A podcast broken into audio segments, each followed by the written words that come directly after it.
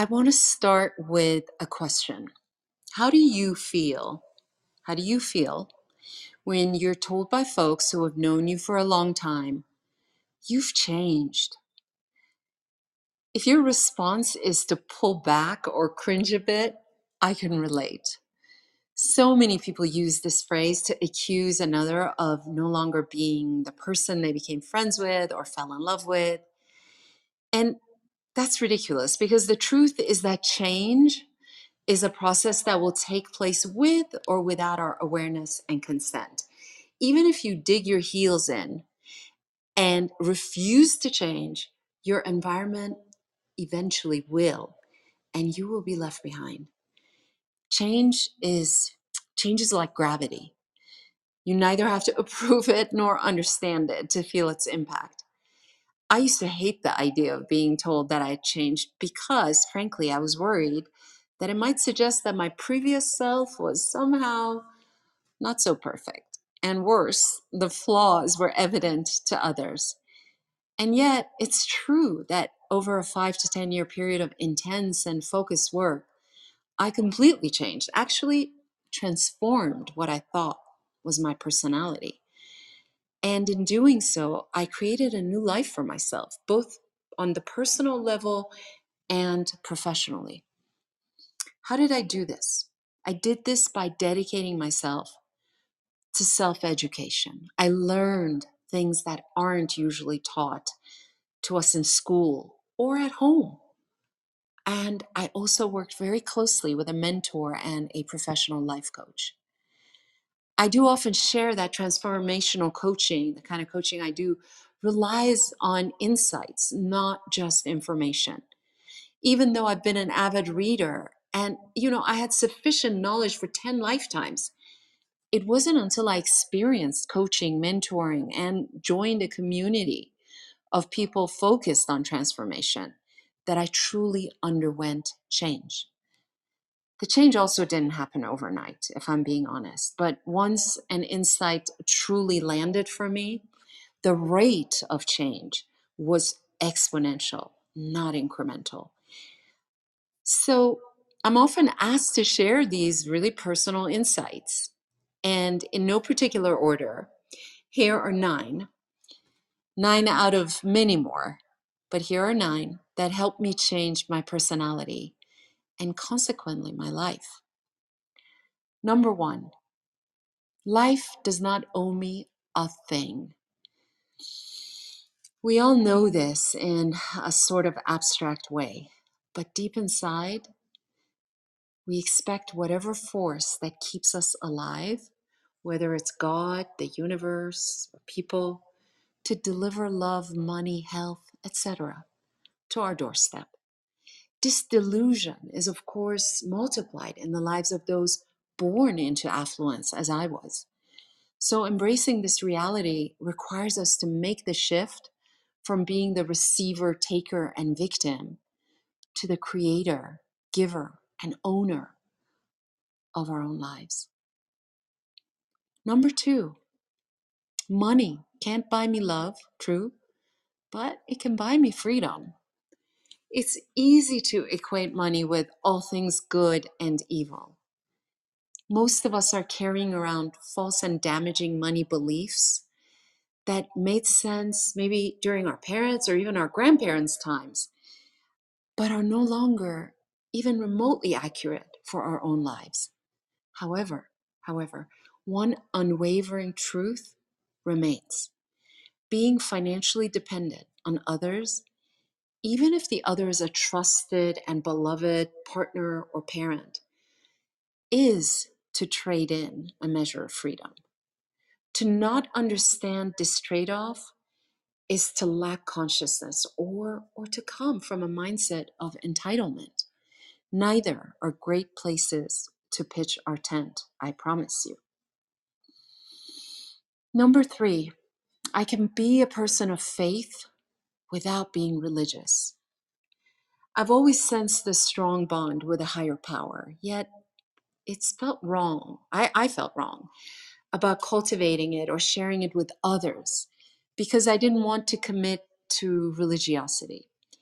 When I understood that I can have faith without choosing one religion over another. Surprisingly, I felt more connected to my religion of birth while also connecting more deeply with people who identify with other religions. You see, faith, if you have it, does not know borders and does not discriminate between people. It is truly an extraordinary equalizer. Number four, I don't have to like something or someone to accept it.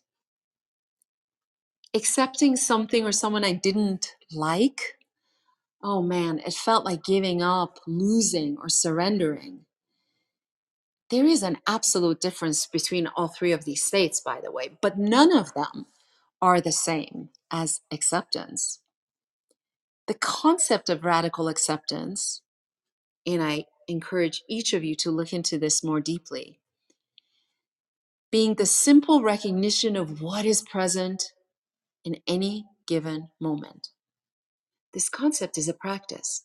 The earlier we begin it, the more ease and joy we can allow into our lives.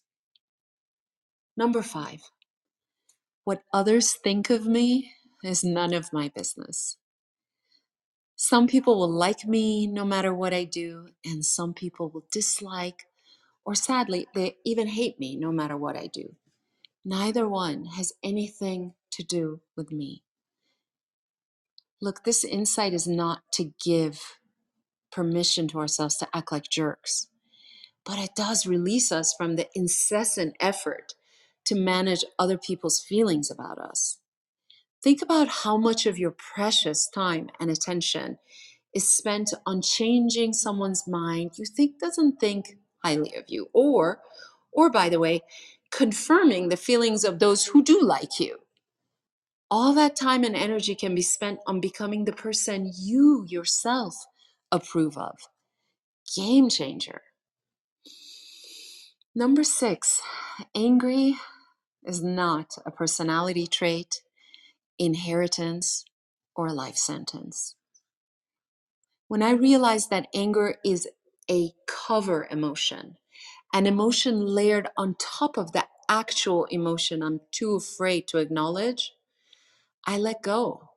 I was able to let go of the shame I carried about being quick to anger. Realizing that my angry behavior could be changed by mobilizing the courage, and believe me, it takes courage, to face more agonizing emotions like shame, humiliation, and rejection was not easy. But it was, it was for sure far less painful than dealing with the consequences of going through life angry. Number seven, choose movement over exercise. Our minds and bodies are perpetually connected. We all know this. And yet, we treat our body as though it's an object at our disposal rather than the vessel that allows or or disallows us to experience life. Creating a new identity for myself as a trail and ultra runner shifted my mi- mindset about my body in such a dramatic way that the rest of my life couldn't help but follow. Exercise is a finite and ultimately unscalable activity. But movement, movement is a way of life. Number eight, I can be a lovable human being without being a nice girl. Most women of a certain age and experience understand this distinction in their gut, but still struggle. We still struggle to break through the nice girl conditioning we've been raised with since early childhood. When I realized that being nice doesn't mean I have to master people pleasing, act fakely humble or humble fake or or make myself smaller in the world. Well my world became larger and more colorful. Most importantly the quality of my relationships profoundly shifted. Fake friends disappeared and real ones so many more than i ever imagined became visible to me. And the last one Number nine, I can do hard things. This insight was a direct result of my commitment to becoming an endurance athlete. We cannot change, as I said before, one area of our life drastically without it affecting every other. Training for and competing in, uh, in endurance races or completing endurance races gives me real, not mantra based confidence, real confidence that I can do hard things. And this is arguably the most life changing and sustainable shift any human being can make if they want to truly, authentically unleash their lifetime potential. So, those are nine out of many more. And I'd love to know one or more insights that have contributed to your own transformation.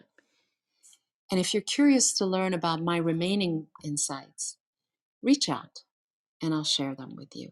And I promise you that whatever you send to me, I always read and I always make time to respond to.